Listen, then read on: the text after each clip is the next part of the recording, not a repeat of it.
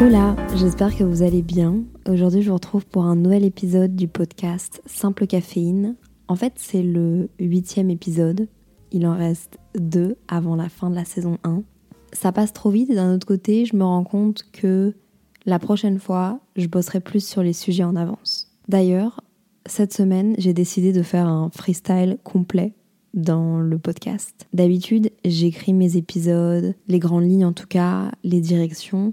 Et puis là, en fait, j'ai simplement eu une idée et j'ai eu envie de parler de quelque chose qui m'a beaucoup travaillé ces dernières années. Et en fait, en y pensant, ça m'a travaillé toute ma vie. C'est le où est ma maison? Bon, attention, je veux mettre un gros disclaimer parce que hum, je sais que je suis hyper privilégiée et en fait, rien que de se poser cette question-là, ça prouve que je suis hyper privilégiée. Je vais vous parler de différentes expériences de vie que j'ai eues, de différents endroits, du fait que au long de toute ma courte vie, là j'ai 23 ans, j'ai eu plein de points d'attache à plein de différents endroits et ça a parfois été difficile pour moi de savoir au final euh, où était ma maison, qui j'étais, où est-ce que je me sentais le mieux. Bref, je pense que vous allez peut-être pouvoir apprendre à un peu plus me connaître. Et je me suis aussi dit que je devais certainement pas être la seule à vivre ce genre de choses. Il y a des personnes qui partent de leur métier, bougent énormément, d'autres personnes par rapport à leurs parents. J'imagine que vous connaissez des gens qui déménagent tous les X années et qui doivent se refaire une vie, un entourage. Bref, j'oublie évidemment plein de, de cas, mais si jamais tu t'es déjà un peu posé cette question-là, je pense que ça pourra te faire du bien d'écouter ça. Et si jamais simplement tu connais des gens qui bougent beaucoup, je sais pas, je, me dis que je peux m'adresser à tout le monde dans ce podcast. Avant de commencer ce huitième épisode, j'aimerais déjà vous demander votre participation pour le dernier épisode, l'épisode 10. J'ai vraiment envie de faire un épisode où vous êtes totalement au centre et c'est pour ça que je vais vous demander de m'envoyer des messages sur Instagram, par écrit ou même par vocal si vous voulez où vous me parlez comme à une pote. Et simplement, si vous avez besoin de conseils ou si vous avez besoin de, de réponses à certaines questions ou si vous avez envie d'échanger sur un certain sujet, ce serait cool que ça fasse partie des, des épisodes que j'ai traités, comme ça on rebondit un peu dessus. Que ce soit la séparation, que ce soit les relations SCS, sain et simple avec vous-même, avec les autres, ou SCS en général, la peur de l'échec, les relations saines ou toxiques même en fait, les choses qui vous font du bien ou peu importe quelque chose que vous avez relevé dans ces podcasts, l'équilibre. Si vous avez besoin de, conseils, si vous avez envie de partager vos tips comme à des amis, si vous avez envie d'écrire des messages, de, faire des vocaux, sentez-vous vraiment libre. Je veux que ce soit genre grave une safe place ici et j'ai vraiment envie de partager, d'échanger avec vous. Je sais pas du tout combien de temps va durer ce podcast, alors je propose qu'on commence. Et vous allez certainement apprendre à plus me connaître et vraiment rentrer dans mon intimité. Commençons par un peu le, commencement. Déjà, souvent on me demande sur Instagram, Mélia, je comprends pas, t'es belge ou t'es française? En fait, mes deux parents et toute ma famille sont françaises et habitent en France. Mais mes parents avant ma naissance, ont décidé de venir travailler en Belgique parce que leur métier était plus intéressant ici. Ces deux créatifs, et ils avaient le choix en gros à soit aller vivre à Paris, soit aller vivre à Bruxelles, et ils ont choisi Bruxelles, qui est un très bon choix. Et du coup, dès mon enfance, je comprenais pas pourquoi on avait la nationalité française, parce qu'en fait en Belgique, quand on est en Belgique, c'est la loi du sang. Donc si tes parents sont français, t'es française. Et versus, au contraire, quand tu vas en France, vu que t'es né en Belgique, pour les autres, t'es belge. Bref. Moi, j'avais les papiers français. Et déjà, quand j'étais jeune, je comprenais pas pourquoi, en fait, euh, on n'habitait pas en France, près de papy et mamie, près de la famille. Et en fait, on, on retournait chaque week-end en France voir mes grands-parents, voir ma famille. On dormait là du vendredi au dimanche, je pense. Et c'est un truc qui me marquait parce que je, ne comprenais pas pourquoi. En fait, maintenant, avec du recul, je comprends. Et ah oui, d'ailleurs, je veux dire aussi que hum, j'ai une enfance très heureuse. Je suis pas triste, je suis pas malheureuse. Ce podcast-là, c'est juste une, grande réflexion, mais c'est une chance d'avoir cette réflexion. Et donc, je comprenais pas pourquoi on n'habitait pas en France avec nos proches. En grandissant, ça a été l'inverse. Et je comprenais pas pourquoi est-ce qu'on allait tous les week-ends en France. Par exemple, moi, après l'école, comme plein d'autres enfants, j'imagine, évidemment, mais j'avais pas mes grands-parents pour me récupérer ou je pouvais pas aller chez un membre de ma famille. Mes parents travaillaient jusque 18-19 heures. J'ai eu une espèce de deuxième maman pendant un moment donné qui était ma, ma prof de petite section. Elle venait me chercher à l'école jusque, je pense, 14 ans. Et quand j'étais plus jeune, j'allais chez elle. Elle me faisait à manger, elle me douchait, et puis je rentrais dormir chez moi. Et puis le matin, je me réveillais, ma maman me conduisait à l'école, et c'était comme ça toute la semaine. Et donc moi, je comprenais pas pourquoi vraiment on n'habitait pas en France. J'avais pas le recul que j'ai maintenant sur la qualité de vie, le bonheur, bref. Pareil, toutes mes vacances d'été, vu que mes parents travaillaient évidemment, je les passais en France. Et donc du coup, mes amis en Belgique, ils se voyaient, mais moi, je passais mon été en France à essayer de me faire des amis qui, en fait, avaient déjà des amis parce que, ben, eux, ils habitaient et donc, du coup, dans le village, ils connaissaient déjà des gens. Et donc, en fait, j'étais un peu tout le temps entre les deux, comme ça, en train de me demander, mais, mais je comprends pas trop. Au final, où est-ce que je dois me faire des amis? Est-ce que mes amis, c'est mes amis d'école? Est-ce que mes amis, c'est mes amis dans le village de mes grands-parents? Parce qu'au final, j'y allais à chaque vacances et même parfois pendant l'année scolaire parce que mes parents devaient, genre, faire des trucs et donc du coup j'y allais, je comprenais pas trop. Et donc du coup je me suis toujours demandé euh, un peu où était ma maison. Est-ce que c'était en, Belgique ou en France? Ça a commencé entre deux pays. Un truc qu'il faut savoir c'est que dans ton identité en tant que personne, il y a plusieurs choses qui rentrent en compte. Notamment un truc qui est hyper important pour ton identité, c'est d'avoir un, un, espèce de, de chez toi un lieu qui t'appartient, quoi. Bon, en général, je fais des grosses généralités. Et c'est un truc que du coup, euh, bah moi, je. Oui, j'avais un chez moi, évidemment. Et j'avais un deuxième chez moi, chez mes grands-parents, qui m'ont quasiment autant éduqué. Vous voyez ce que je veux dire? En France. Et depuis toute petite, je fantasmais vraiment la France. Du coup, moi, quand on me demandait d'où je venais, je disais que j'étais française. Je disais que quand j'aurais 18 ans, je repartirais vivre en France. Je voulais même, euh, à partir de 16 ans, partir et genre faire ma scolarité en France, euh, à Paris, bref. Vous connaissez peut-être mon intro YouTube qui est Coucou, moi c'est Léa, j'aime le café et je vis entre Montréal, Bruxelles et Paris. Je pense qu'avec ce podcast, vous allez un peu mieux comprendre pourquoi cette intro, je l'adore, c'est totalement mon identité, et puis que d'un autre côté, elle me perturbe toujours autant parce que j'ai l'impression que en tant qu'être humain, on a ce besoin d'avoir un chez soi. Et en fait, moi, je me rends compte que j'en ai plein. Je fais un bond dans le temps. Me voilà du coup à 15 ans. Je me suis un peu divisée, complètement divisée en fait. Ma famille à Lille, mon école à Bruxelles. Et en fait, comme j'habitais en dehors de Bruxelles, c'était assez difficile pour moi de voir des potes. Puis mes parents travaillaient tard, donc j'allais à l'étude.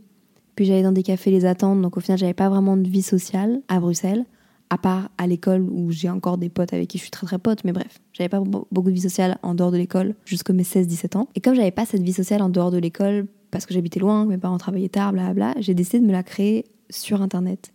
Et sur internet, j'ai rencontré un, des potes, un groupe de potes à Paris. Donc me voilà, commencé à faire des allers-retours entre euh, Bruxelles, où j'avais mon école, et Lille, où était ma famille, et puis Paris, où en fait euh, c'était un peu ma, safe place et ma maison à moi. C'était mon choix à moi. J'étais pas euh, à droite à gauche parce que ben, c'était comme ça et que je l'avais pas décidé. Non, j'allais à Paris parce que je me créais une espèce de nouvelle famille, des potes. Je dormais chez des potes, je pourrais vous faire des story time. J'ai eu plusieurs fois des galères pour dormir justement, mais bref, je dormais chez des potes. Euh, je passais des week-ends là-bas. J'avais le, le lifestyle entre guillemets d'une jeune petite parisienne de 15 ans. J'allais dormir chez mes potes qui habitaient à Montreuil. Je me je rencontrais des gens, puis d'autres gens, puis au final, je me faisais des potes, puis d'autres potes, bref. Et d'ailleurs, je sais pas si vous avez connu cette époque-là, si vous suivez YouTube à ce moment-là, mais je faisais partie de la bande de potes avec euh, Dimitris, Thomas, Elisa,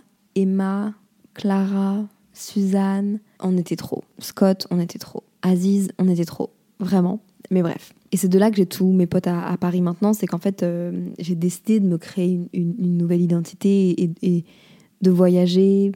J'ai décidé en fait de me créer une espèce de vie à Paris que justement j'avais décidé. À cette même période-là, j'ai connu mon premier amour, qui à la base habitait Paris, mais en fait qui déménageait dans le sud de la France. On récapitule, j'ai 15 ans et demi, ma famille est à Lille, mon école est à Bruxelles, avec mes parents et quelques amis, vie sociale à l'intérieur de l'école. Je me suis créé une vie sociale à Paris. Et maintenant, voilà pas que je me suis fait mon premier copain à distance qui habite dans le sud de la France avec ses parents. Où est ma maison?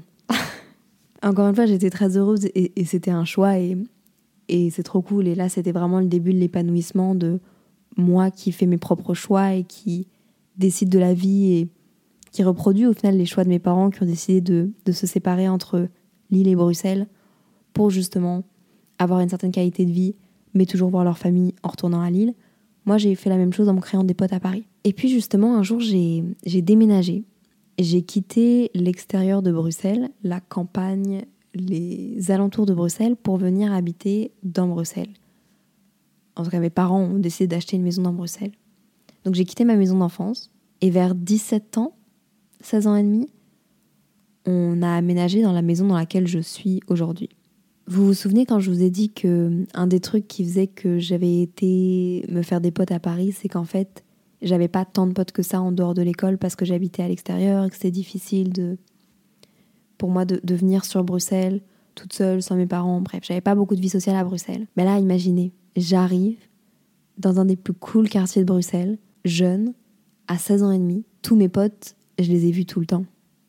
Mais on récapitule le week-end, un week-end sur deux, un week-end sur trois, je vais à Paris voir des potes.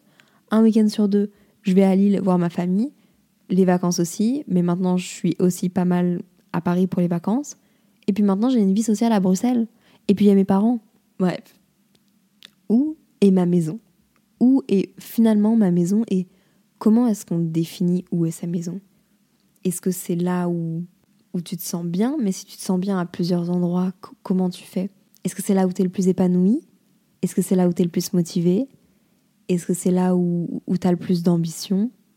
Est-ce que c'est là où tu es le plus heureuse? Heureux? Je me pose toujours la question et, vous allez voir que je me la suis posée euh, dans des grandes décisions de vie quand même. Bref, ma vie sociale à Bruxelles prend de plus en plus d'ampleur. En plus, vers 16 ans, à Bruxelles, on peut boire de la bière légalement. Donc du coup, je commence vraiment à de plus en plus sortir, à rencontrer des gens. Ma meilleure amie Inès, dont je parle tout le temps, commence à me présenter à ses potes qui sont dans son école, on commence à sortir tous ensemble. J'habite dans un chouette quartier, on se croise tous. Je me sépare de ma hum, première relation amoureuse, donc le sud de la France, on le balaye. Il n'y a plus de sud de la France, il n'y a plus que Bruxelles, Paris et Lille. Et puis je vais souvent à Paris où mes amitiés hum, évoluent, même explosent, où je rencontre maintenant plus des gens qui sont sur les réseaux, mais juste des, des gens que je rencontre sur des quais, que vous connaissez peut-être de mes réseaux. C'est une bande de garçons qui sont euh, totalement comme mes frères et euh, je les aime de tout mon cœur. Et donc ces gens-là, je les, rencontre et bref, mon cercle s'étend à Paris, mais un truc beaucoup plus euh, sain, un truc beaucoup plus posé, un truc vraiment hyper réconfortant. Pareil à Bruxelles et puis pareil avec ma famille. Mon objectif entre 16 et 18 ans, c'était d'aller vivre à Paris. Je voulais... mon école à Bruxelles, c'était l'Assomption. Et en fait, c'est une école qui a partout dans le monde. Je pense qu'à Paris, c'est une école privée. À Bruxelles, c'était pas du tout une école privée, bref. Et ben mon rêve, c'était d'aller en, internat et d'aller vivre à, Paris près de mes amis. Euh, bref, heureusement que je l'ai pas fait. Mes amis viennent me voir à Bruxelles. Je fais rencontrer mes amis de Bruxelles à mes amis à Paris. Et puis là, un jour, je vais à un salon d'étudiants pour un peu voir euh, qu'est-ce que je vais faire après le bac, après la sixième secondaire pour les Belges j'avais encore dans l'optique d'aller habiter à Paris parce que je pense que Paris, ça a vraiment été l'endroit où je me suis, comme je pense que vous l'avez compris, le plus épanouie en tant que personne avec mes propres choix. J'étais hyper indépendante, hyper jeune à Paris. Je sais pas comment mes parents ont fait, mais je leur laissais pas trop le choix. Les pauvres, je les aime très fort, gros big up. Ça vrai... Paris a vraiment une place importante dans mon cœur parce que c'est vraiment là que je me suis épanouie en tant que personne et où j'ai pris certaines responsabilités et où j'ai rencontré des gens par moi-même et où au final je me suis même quasiment construite une, une, carrière dans l'influence et, et, dans tout ce que je fais, tout, tout déboule de Paris. Donc c'est quand même une grande fierté. Donc j'avais toujours comme optique de, faire des études, mais de faire des études à Paris. Certainement que si vous venez d'Instagram ou de YouTube, vous connaissez l'histoire. Je suis passée devant le stand de l'Université de Montréal et en fait, depuis que je suis toute petite, mon, mon rêve, c'est d'étudier dans une grande université aux États-Unis qui s'appelle Berkeley. Je sais pas pourquoi, c'est un fantasme. Évidemment, c'est trop cher. Impossible et je regarde même pas. Et là, ma maman me dit Ah, viens Léa, pour rigoler, on, va regarder l'université de Montréal. Et en fait, on, on regarde, on s'approche. Il y avait des espèces de bénévoles étudiants. Et une fille qui a dit Ah, mais il y a un nouveau programme. Si t'aimes bien la médecine et la psychologie, c'est neurosciences cognitives. Et moi, à ce moment-là, tout ce qui était coaching de vie, tout ce qui était euh, développement personnel, coaching de vie pour aider les gens, mais avec des nouvelles méthodes, ça m'intéressait énormément. Et je me suis dit, bah, pourquoi pas? Et en fait, c'est même pas moi qui me suis dit pourquoi pas, c'est ma maman et mon papa qui se sont rendus compte qu'il y avait des prix pour les étudiants français, parce qu'il y a un accord entre le Québec et la France. Maintenant, il y a le même accord entre la Belgique francophone et le Québec. Mais avant, c'était juste la France. Et mes parents m'ont dit, Léa, si tu veux, euh, go quoi. Vas-y, Waouh.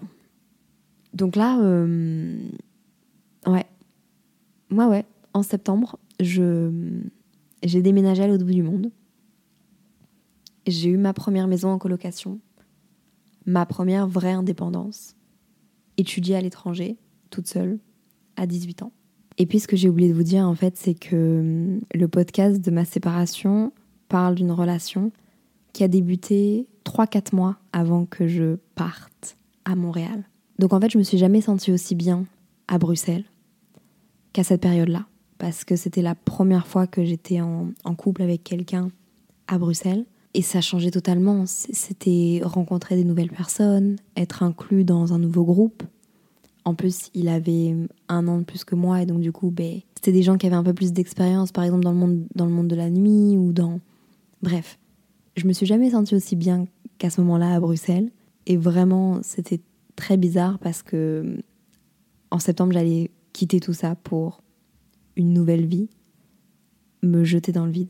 Et du coup, me voilà à Montréal en septembre à me recréer une vie avec ma propre maison, rencontrer des gens, me recréer une nouvelle vie sociale, rencontrer des gens, retrouver des groupes, apprendre à faire connaissance avec mes nouveaux colocs, et qui est les gens qui vont partager deux ans de ma vie tous les jours, mais surtout m'adapter à une nouvelle culture, à une nouvelle façon de penser, à une nouvelle façon de voir les choses. Je me suis beaucoup... Euh, au début, je comparais beaucoup le, Québec et la Belgique et la France, et j'aimais trop show off les, les, différences et essayer d'apprendre tout ça aux Québécois. Bref, c'est la, la pire des choses à faire, c'est trop chiant quand les gens font ça. Je l'ai très vite appris. Des nouvelles études, un nouvel emploi du temps. Je passais à l'université. C'est une nouvelle façon de penser. Je passais d'une petite école ou vraiment petite école à une énorme université, à des cours de neurosciences cognitives, des énormes bouquins, une nouvelle méthode de travail. Et puis simplement, j'avais plus ma, j'avais plus ma famille, quoi. Même euh, une vraie indépendance, se faire à manger, payer ses factures, son propre numéro de téléphone, son propre internet, avoir un loyer à payer. Ma nouvelle maison. Donc c'est de là qu'est né le euh, coucou, je vis entre Montréal, Bruxelles et Paris. Et en fait Lille aussi. Mais là de nouveau ma vie était divisée en quatre. Au début, je veux pas vous mentir, c'était un peu difficile dans le sens où j'appartenais beaucoup plus à Bruxelles et à Paris qu'au Québec. Et en fait, ça a été comme ça pendant, je pense, deux ans. Et puis ma deuxième année, j'ai une, de mes amies, qui est devenue une de mes meilleures amies, qui s'appelle Marion, qui est arrivée au Québec, que je connaissais vite fait des réseaux sociaux de, de Paris il y a très longtemps, mais qu'on s'était jamais rencontrés. Et en fait, c'est vraiment devenu mon, mon allié. Et c'est vraiment à ce moment-là où je me suis senti exister au Québec parce que je commençais à avoir une, une vie, une certaine routine avec un espèce de binôme. Parce qu'au début, quand je suis arrivée au Québec, j'allais beaucoup à la bibliothèque, j'avais pas de méthode de travail, j'allais faire mes courses, je rencontrais des gens, mais hum, c'était pas hyper satisfaisant comme, comme vie sociale. Et à l'université, je m'étais pas créé une vie sociale de ouf comme à l'université. Honnêtement, dans mon programme universitaire, en neurosciences cognitives, j'ai pas l'impression qu'il y avait beaucoup ça. Les gens étaient très focus études, et puis euh, je savais même pas comment ça fonctionnait. J'avais même pas eu de d'espèces de baptême ou de journées euh, d'intégration. On m'avait oublié sur la liste. Et donc à partir de la deuxième année, c'est vraiment là où je me suis totalement découverte une vie sociale, où j'ai rencontré des Québécois, des Québécoises, où je me suis vraiment sentie appartenir au final au Québec.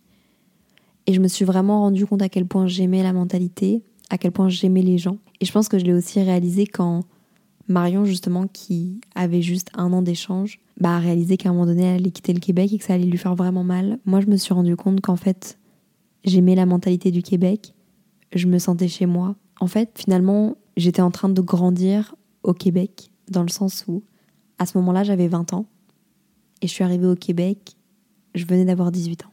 Je pense que c'est des années de vie qui sont hyper importantes, et moi, j'étais en train de forger ma personnalité là-dessus. À ce moment-là, j'étais toujours en relation à distance et euh, toujours en couple avec mon ex-copain du podcast Ma Séparation, si vous voulez plus d'infos. Et en fait, il s'avère qu'il est venu me rejoindre à Montréal pour étudier lui aussi. Donc en fait, au bout de deux ans, ma troisième année, j'allais la passer en colocation, en couple. Et d'ailleurs, ma quatrième année aussi. Et là, c'est encore un next step parce que à ce moment-là, les choses ont été très très vite. Et je suis passée d'une étudiante à Montréal qui vit en coloc à vivre en couple dans un appartement avec une personne de Belgique, mais dans une mentalité totalement québécoise parce que on était au Québec. Et les choses ont pris une autre tournure. C'était vraiment des responsabilités encore plus d'adultes à 20-21 ans, je vivais en couple avec quelqu'un qui avait un an de plus que moi, mais qui allait à l'université aussi. En fait, on avait une vraie vie d'adulte. Notre routine, nos factures, nos passions, nos amis, nos activités, bref, une vraie vie d'adulte. Et c'est à ce moment-là où, en fait, dans ma tête, ça a un peu commencé à se mindfuck, parce que première année, deuxième année, je savais que j'allais rentrer à, à Bruxelles. J'avais pas de doute sur le fait que je voulais rentrer.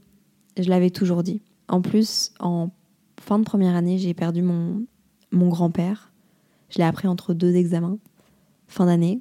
Et ça a été vraiment un, choc parce que je me suis rendu compte que des choses pouvaient se passer à l'autre bout du monde et je pouvais ne pas les voir arriver ou simplement ne, pas être là pour mes proches. Et même si personne ne m'en voulait d'être loin et personne ne m'en voulait d'être parti et d'être épanoui ailleurs, moi c'est quand même une grosse réalisation que j'ai eue. Et donc c'était clair pour moi que j'allais rentrer à Bruxelles après mes études. Mes études duraient trois ans et puis hop, je rentre et puis on, va voir ce que je fais. Et puis en fait, au bout de la troisième année, donc première année en colocation couple, on va dire, dans notre appartement, j'étais plus trop sûre de ce truc de je vais partir. Là, commençait à s'installer un vrai truc de bah il y a quand même une grosse routine qui est en jeu, une grosse mentalité et puis quand je reviens à Bruxelles, euh, je suis pas sûre d'être en accord avec comment se passent les choses. En plus, à ce moment-là, au Québec, j'étais de plus en plus entourée de, d'entrepreneurs, de girl boss, de gens qui travaillent énormément. Et j'adorais cette mentalité-là. J'adorais et j'adore toujours le fait que ce soit des gens qui soient pleins d'ambition et qui, montent des trucs partis de rien et, ça cartonne. Et puis il y a eu le Covid aussi. Et le Covid a changé pas mal de choses. La première année, quasiment rien. Je suis même. Euh, j'ai terminé mes études en même temps que le début du Covid.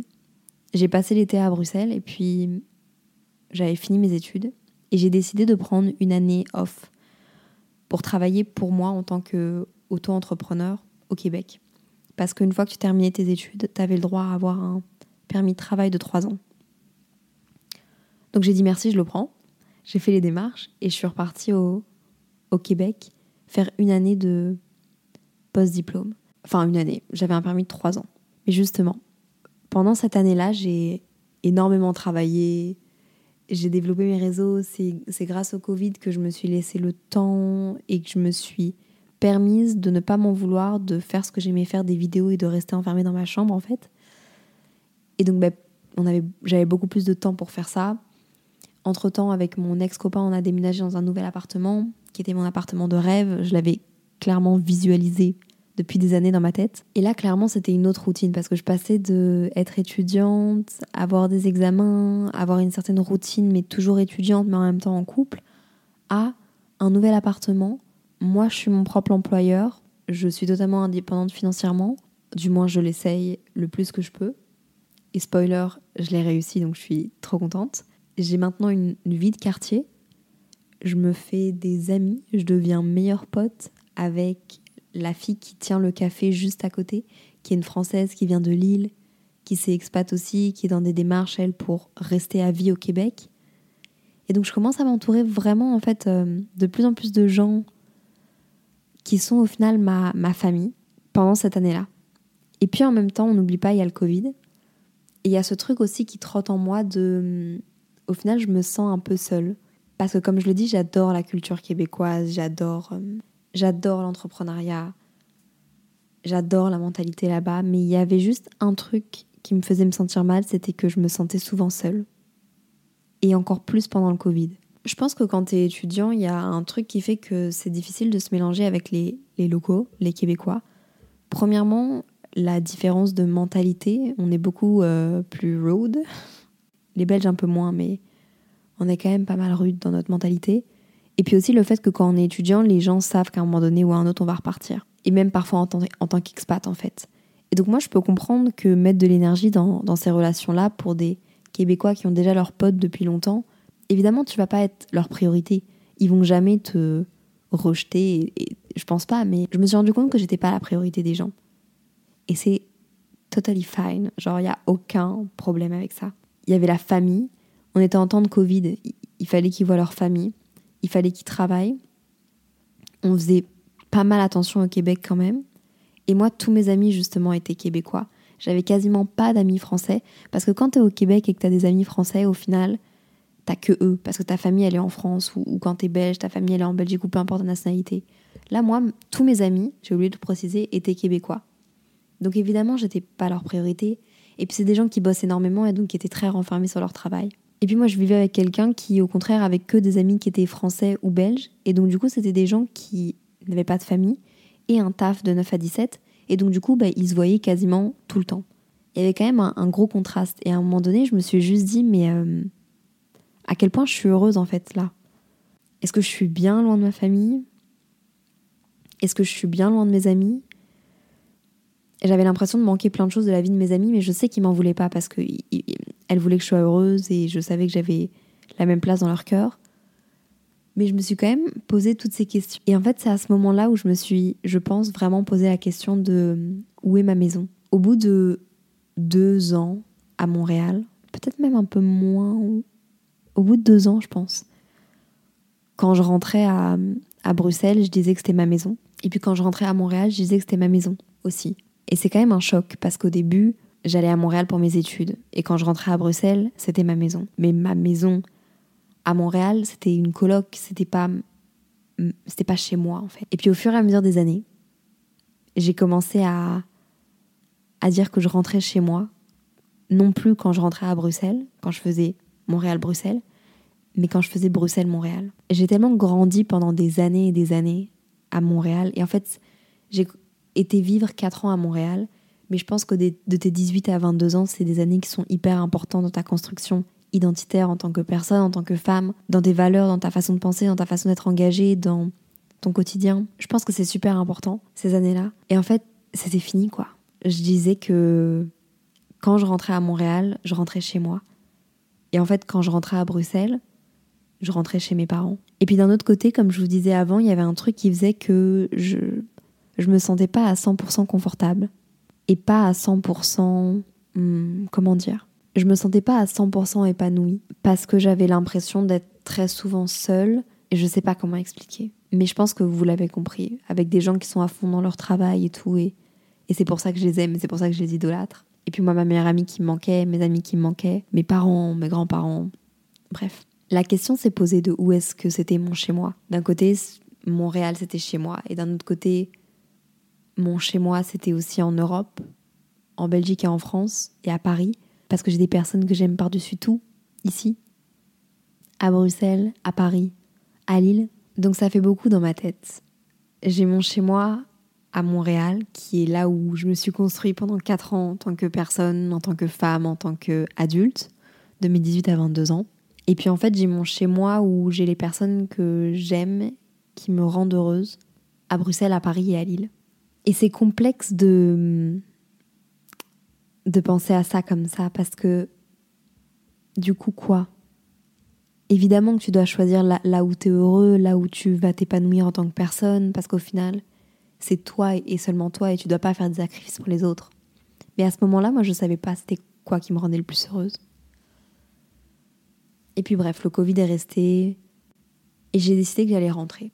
J'ai décidé qu'en fait, euh, j'avais envie de tester en Europe, même avec ce que je fais dans, dans l'influence, dans les événements, rencontrer des gens. Donc en avril 2021, j'ai pris la décision la plus difficile de ma vie. J'ai énormément pleuré. Je serais capable de repleurer rien qu'en en parlant. J'ai décidé de quitter le Québec, qui était ma safe place, qui était l'endroit qui me rendait aussi heureuse. Qui... je savais que une partie de moi allait rester là-bas, mais qu'en même temps, je revenais à Bruxelles avec une, euh, une Léa plus grandie, avec des, des bases bien ancrées, des convictions aussi, et puis une certaine culture du Québec que j'essaye de garder ici parce que elle me rendait heureuse là-bas, dans les contacts avec les gens par exemple.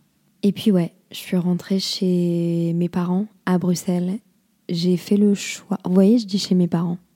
Je dis plus chez moi. Mais je suis rentrée chez mes parents. J'ai fait le choix de ne pas prendre de colocation pour des facilités quand j'arrivais et puis aussi parce que j'ai la chance de hum, bien m'entendre avec mes parents, de partager un, un travail et un mode de vie qui se ressemblent pas mal, d'avoir encore ma chambre, d'être enfant unique avec eux, bref. Financièrement, de façon plus facile, j'ai décidé de revenir chez eux.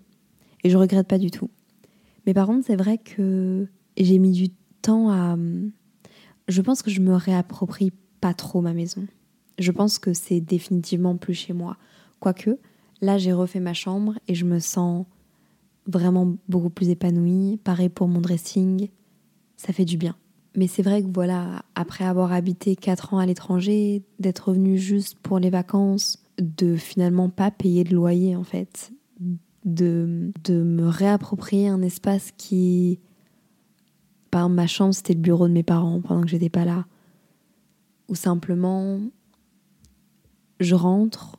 Maintenant, je travaille de la maison vu que je fais de la création de contenu et je suis très souvent chez moi. J'ai pas de bureau donc je travaille depuis chez moi. Mais par exemple, c'est bête, mais quand je voulais enregistrer des vidéos, je pouvais pas le faire n'importe quand. J'avais du mal et, encore un peu maintenant, mais à m'imposer pour dire euh, bon là maintenant je filme donc euh, laissez-moi. Enfin, pas laissez-moi, c'est dégueulasse. Pas laissez-moi, mais genre tout le monde se tait, je filme. C'est genre moi qui m'acclimate à eux. C'est genre moi qui m'adapte à eux. En même temps, c'est ça de vivre en communauté. Genre, c'est totalement normal de faire ça, mais je veux dire, avant, je me serais sentie autant chez moi que chez eux, et là, je me sens beaucoup plus chez eux que chez moi. Et je me souviens même au début, j'essayais de me faire toute petite parce que je me disais, mais même pour eux, quoi. Enfin, ça fait, ça fait 4 ans qu'ils vivent plus en, en cohabitation avec leur enfant, et, là, je suis même plus une enfant, quoi. J'ai 22 ans, donc ça veut dire que je, je j'ai mon indépendance, enfin dans le sens où je peux faire ce que je veux. Je suis adulte, mais d'un autre côté, je vis encore chez eux et justement c'est chez eux. Donc j'ai pas envie non plus de faire n'importe quoi et de rentrer à n'importe quelle heure et, et, je vais pas me cuisiner un truc en rentrant chez moi. Je vais pas. Euh, des habitudes que j'avais au Québec parce que c'était chez moi et c'était mon appartement ou notre appartement. On peut pas le faire ici, quoi. Mais après, c'est comme si on habitait en colocation. Mais voilà, donc bref, c'est plus, euh, plus vraiment chez moi. Et donc en partant du Québec et dans, tout mon processus de savoir si je rentrais en, Belgique ou si je restais au Québec, et puis même en rentrant en Belgique, je me suis demandé, mais en fait, euh, c'est où chez moi? Et puis cette année, j'ai pas mal voyagé notamment un mois à Lanzarote pour faire du télétravail, où au final je me suis un peu reconstruit un, chez moi aussi. J'avais un appartement, j'avais mes habitudes. Alors où est ma maison? C'est où chez moi? Est-ce que vous vous êtes déjà posé la question? S'il vous plaît, venez, on en parle sur Simple Caféine. Envoyez-moi des DM, on échange à propos de ça. Je tiens à redire que je suis super heureuse, je suis super reconnaissante. C'est un grand privilège de, de se poser ces questions-là. Même si ça m'a beaucoup tourmentée, même si ça m'a beaucoup fait pleurer, même si quand j'étais petite je comprenais pas. Et puis qu'après maintenant j'ai compris, mais que d'un autre côté ça me fait toujours aussi mal. Et maintenant c'est mes propres décisions. Est-ce que ton chez toi c'est là où, où tu crées ta famille? Est-ce que ton chez toi c'est au final là où tu décides de t'installer? Est-ce que c'est là où tu es épanouie? Est-ce que c'est là où, où, tu es heureuse? Je me pose toutes ces questions et j'ai pas les réponses. J'ai pas les réponses parce qu'en fait je sais toujours pas où est mon chez moi. Tout ce que je peux dire c'est que je me sens bien à Bruxelles. C'est ma safe place. J'aime les gens qui, qui m'entourent et j'aime Bruxelles même c'est pas l'endroit qui m'inspire le plus. J'aime énormément Paris parce que hum, j'ai ma bande de copains et, j'ai plein de gens que j'adore à Paris qui sont super importants pour moi. À Lille, c'est c'est pas chez moi, mais d'un autre côté, c'est là où j'ai grandi et c'est hyper important pour moi, ma famille. Et puis Montréal, je pense que définitivement, là, ça fait neuf mois que j'ai quitté le Québec depuis le 10 septembre et je pense que c'est plus chez moi. Et d'un autre côté, si je dis ça, je vais chialer, mais Pourtant, j'ai fait ma demande de résidence permanente. Je me suis dit au cas où. Mais ouais, je pense que c'est plus chez moi pour le moment. Je pense que mon chez moi pour le moment, c'est Bruxelles. Peut-être que je me sentirais plus chez moi si je prenais un appartement. Si je. Je sais pas. J'ai pas la réponse à cette question. Et puis je pense qu'en fait, peut-être que vous allez vous dire Ah, mais c'est bizarre, moi j'ai jamais eu ça. Je pense que le voyage n'aide pas beaucoup dans cette réflexion-là. Enfin, en tout cas, moi, ça m'aide pas énormément parce que je suis tellement caméléon que je peux me trouver une maison partout, je pense. Je peux m'entendre avec tout le monde, je peux. J'ai vraiment cette facilité à m'adapter. Et peut-être que justement, vous allez vous dire, ben, moi, justement, le voyage, ça me, fait me rendre compte que j'aime vraiment chez moi et que ma maison, c'est vraiment genre la Belgique ou la France. Moi, je pense que le voyage ne m'aide pas. Au contraire, ça me fait rencontrer des gens, ça me montre qu'il y a plus de possibilités et c'est beau parce que encore une fois, c'est un privilège et, j'ai énormément de chance de me rendre compte de ça. N'en doutez pas. Mais par contre, du coup, ce, truc de où est ma maison, ça me fait un peu flipper. Parce que je sais que le jour où je vais choisir de m'installer quelque part et où je vais dire, ok, là c'est ma maison, bah ça tombe, je vais être genre loin d'Inès. Je fais comment si je suis loin d'Inès? Ou bien, peut-être que je vais être genre loin de mes parents. Ça me fait flipper un peu. Pourtant, je sais que le principal c'est d'être épanoui, parce que si t'es épanoui toi-même, tu peux épanouir les gens qui t'entourent, mais je sais pas. Je vous dis, j'ai rien préparé, hein. je parle vraiment dans le vent là, mais c'est des questions que je me pose en direct. J'ai le nez bouché, je suis désolée. Je pense qu'en fait, j'ai simplement plusieurs maisons et je pense que c'est une chance aussi d'avoir plusieurs maisons. Je pense que le mot maison représente beaucoup plus qu'un qu'une structure et que quelque chose de matériel, mais je pense que quand je dis où est ma maison, je parle de ville en général en fait. Je pense que je parle de, de personnes qui m'entourent, de personnes qui font partie de mon équilibre de vie, autant mes amis que ma famille, que, que, les relations amoureuses que je peux avoir, que peu importe. Et je pense que ça fait certainement partie du chemin de vie aussi, de savoir trouver où est sa maison. Et puis c'est pas plus mal d'avoir plusieurs maisons, d'avoir plusieurs groupes d'amis, d'avoir plusieurs endroits en fait. C'est une chance d'avoir plusieurs endroits qui te font te sentir euh, comme chez toi. Je pense que c'est ça que j'ai envie de me rappeler de ce podcast, c'est que j'ai profondément de la chance, et c'est une chance d'avoir plusieurs endroits, même si ça ça ça m'a tourmenté un peu et, et où j'ai pas toujours été d'accord avec les adultes. Je pense que c'est une chance de se rendre compte qu'on peut se sentir bien à plusieurs endroits et qu'on a la possibilité d'avoir plusieurs vies à différents endroits. En tout cas, c'est ça que j'ai envie de retenir de, tout ça. Je vous ai vraiment étalé ma vie. Vous avez pu lire en moi comme dans un livre ouvert. Je vous ai tout dit. Je pense que ça a vraiment été un freestyle. Je ne sais pas si vous avez suivi, si je me suis bien exprimée. J'espère que ça vous aura plu. Vous me direz si c'est un, format qui vous intéresse quand je parle aussi librement et peut-être que je me répète un peu plus, mais d'un autre côté, c'est hyper spontané. Il est 1h du matin.